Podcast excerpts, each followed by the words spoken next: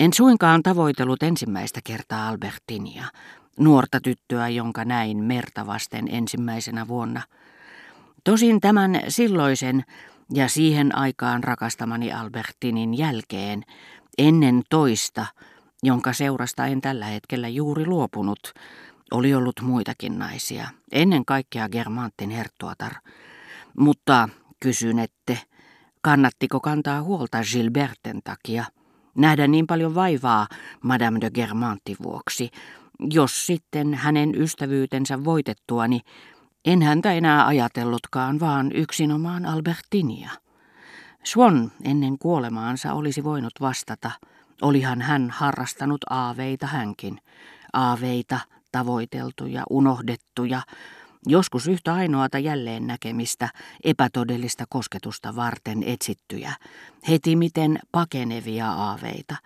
Niitä oli vaikka millä mitalla näillä Balbekin teillä. Ja ajatellessani, että niiden puut, tamariskit, päärynä ja omenapuut jäisivät jälkeeni elämään, minusta tuntui kuin olisin saanut niiltä neuvon ryhtyä viimeinkin työhön, ajoissa, ennen kuin koittaisi ikuisen levon hetki. Laskeuduin autosta Ketoolmessa. Juoksin alas jyrkkää rotkoa, ylitin puron lankkua pitkin ja tapasin Albertinin maalaamassa kellokasta kirkkoa, punaista piikikästä kukoistavaa kuin ruusupensas. Vain päätykolmio oli sileä, ja hymyilevillä kiviseinillä enkelit viettivät jatkuvasti kynttilät käsissä meidän 20. vuosisadan pariskunnan edessä 12 vuosisadan juhlamenoja. Niitten muotokuvaa yritti Albertin vangita valmistamalleen kankaalle laajoin siveltimen vedoin niin kuin Elstir, noudattaen parhaansa mukaan jaloa rytmiä, joka erotti nämä enkelit, niin oli mestari sanonut, kaikista hänen tuntemistaan. Sitten hän kokosi maalaustarvikkeensa.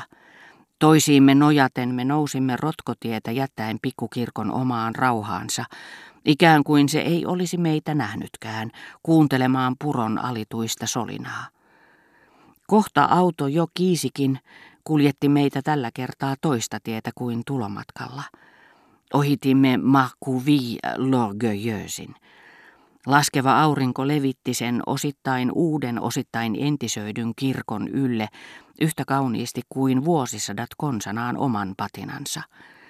Sen lävitse suuret korkokuvat näkyivät kuin haihtuvaisen, puolittain valoisan, puolittain nestemäisen kerroksen lävitse. Pyhä neitsyt, pyhä Elisabeth, pyhä Joakim uivat vielä hienon hienossa virrassa melkein kuivilla veden ja auringon pinnalla. Kuumassa tomussa kohosivat lukuisat modernit kuvapatsaat pylväillään iltaruskon kultaisten harsojen puoliväliin saakka. Suuri sypressi kirkon edessä kasvoi kuin pyhitetyssä aitauksessa – Laskeuduimme autosta ihaillaksemme sitä ja jaloittelimme hiukan. Yhtä välittömästi kuin jäsenistään Albertin oli tietoinen italialaisesta olkihatustaan ja silkkiharsostaan, eikä niiden voi sanoa tuottaneen hänelle vähemmän tyydytyksen tunteita. Ne tekivät häneen kirkon ympäri kiertäessämme toisenlaisen vaikutuksen, jota voisi kutsua apaattiseksi mielihyväksi – mutta siinä oli suloa mielestäni. Hän ei itse voinut sitä nähdä, mutta arvasi eleganssinsa tekevän vaikutuksen, sillä hän hymyili minulle kallistaen päätään niin, että se sopi sitä täydentävään päähineeseen. En pidä siitä, se on entisöity, hän sanoi näyttäen kirkkoa, sillä hän muisti, mitä Elstir oli sanonut vanhojen kivien kallisarvoisesta, jäljittelemättömästä kauneudesta. Albertin tunnisti heti entisöinnit. Ei voinut muuta kuin hämmästellä hänen varmaa makuaan kaikessa arkkitehtuuria koskevassa. Kurjaa sitä vastoin jatkuvasti, mitä musiikkiin tuli. En sen paremmin kuin Elstir pitänyt kirkosta minäkään. Tuottamatta minulle mitään iloa, sen aurinkoinen julkisivu oli levittäytynyt silmieni eteen, ja olin pysähtynyt sitä katsomaan vain tehdäkseni Albertinille mieliksi. Siitä huolimatta minusta tuntui, että suuri impressionisti oli ristiriidassa itsensä kanssa. Miksi moinen puhtaasti rakennustaiteellisiin arvoihin pitäytyvä fetisismi? Miksi hän ei pitänyt lukua kirkon muodonmuutoksesta iltaauringossa? Ei, minä en todellakaan pidä siitä, sanoi Albertin. Pidän vain sen ylpeästä nimestä, l'orgueilleuse. Muuten meidän on ehdottomasti kysyttävä Bricholta, miksi Saint-Mar on nimeltään vety. Sinne mennään ensi kerralla, eikö mennäkin? Hän sanoi katsoen minua mustilla silmillään, joiden ylle olkihattu oli painettu niin kuin aikoinaan pikkuinen myssy. Harso hulmahteli. Nousin autoon hänen kanssaan mielissäni, koska seuraavana päivänä menisimme yhdessä sään maasiin. Sillä tämmöisinä hellepäivinä, kun mieli teki vain uimaan, sen kaksi ikivanhaa lohenpunaista kellotornia vinoneliön muotoisine kattotiilineen, hieman kaarevat ja ikään kuin värähtelevät, muistuttivat kahta vanhaa piikkipäistä suomujen peittämää, punertavaa ja sammaloitunutta kalaa, jotka niin etteivät näyttäneet liikkuvan, kohosivat kuulaan sinisessä vedessä. Mahku viiestä lähtiessämme me oikaisimme toiseen suuntaan tienristeyksestä, missä on maatila.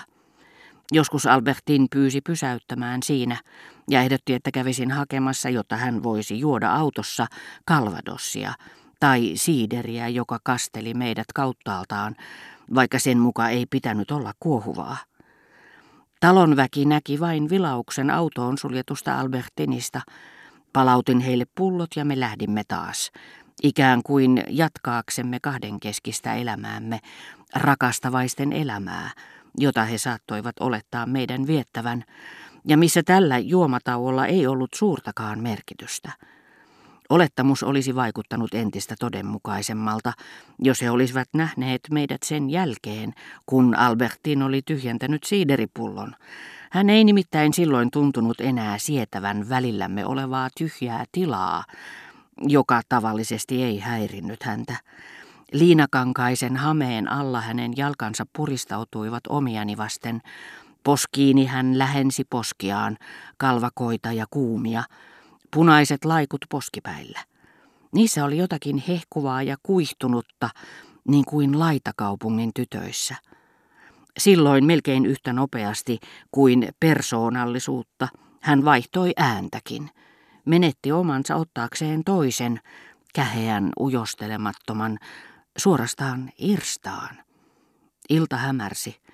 Mikä nautinto tuntea hänet itseäni vasten, hattuineen ja harsoineen, ajatella, että tässä asennossa rakastavaiset aina tapaa.